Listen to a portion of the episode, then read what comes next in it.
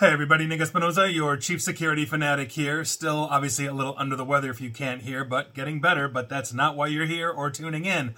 In meta news, and we're talking about meta, they're about to explode disinformation all over their platforms, essentially in the name of profit. Now, hear me out here. And here's what's going on because uh, Ivan Mehta of TechCrunch uh, basically wrote an article on this, but I think there's some important context missing, although I do think the article is great. Now, here's what's up.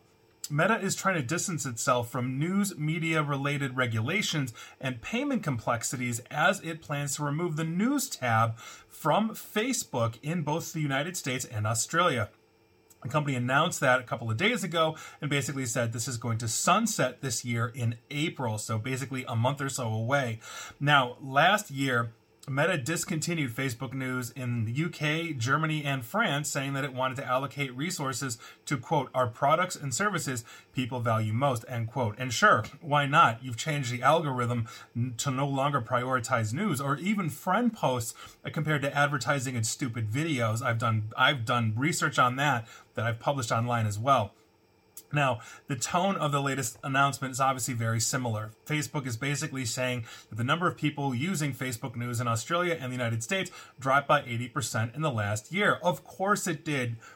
You've changed the algorithms to deprioritize news. When I am getting basically having to scroll through a hundred fake news posts, and I'm by fake news, I'm talking about legitimate news, but like on BS like Kim Kardashian, not actual news, whether it's politics, you know, issues around the world, the freaking weather. You're not seeing that because they're deprioritizing it. So, of course, it's down.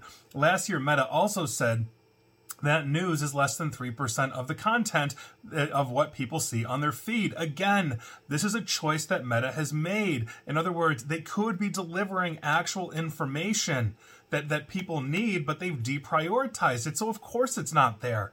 That's the context that is missing here.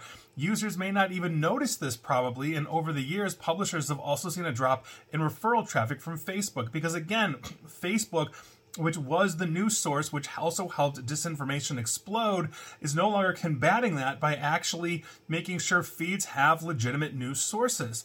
Now, here's the real reason why they're doing this the fate of Facebook's news shutdown is due to regulatory moves and Meta's withdrawal from investing in new products. Here it is. Legislation passed in Australia and Canada resulted in authorities asking platforms to pay online publishers for their content. The company basically started blocking news as a result of that for users in Canada August last year, and they had a run of that in Australia, which ended up causing chaos because things like local fire departments we're putting out things like news bulletins that local people to that fire department were not seeing. Same with police.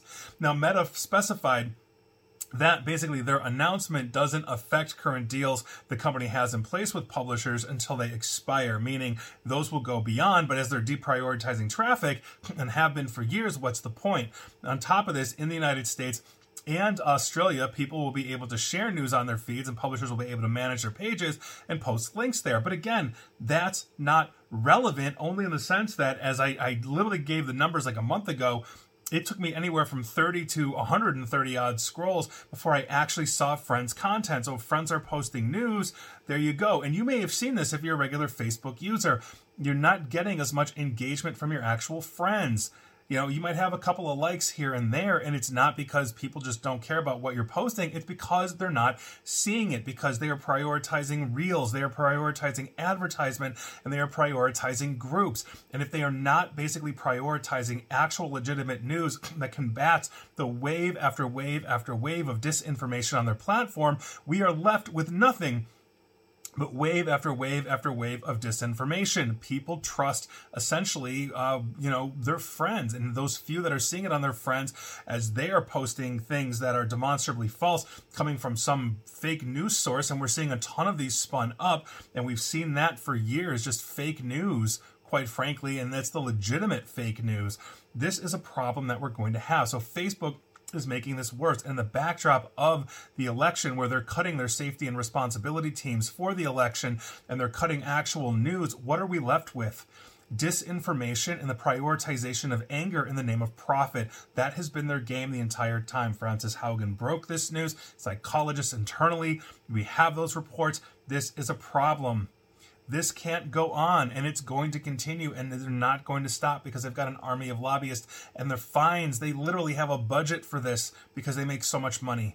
So it's not going away. It's a huge problem, and welcome to the new dystopian Facebook because it's just going to do nothing but get worse. And please like, share, follow me here on Facebook and Twitter, where hopefully you'll actually see this kind of content as opposed to just the BS out there. And please feel free to subscribe to me at YouTube as well. And as always, stay safe, stay online, and please attempt to stay private. Thanks, everybody.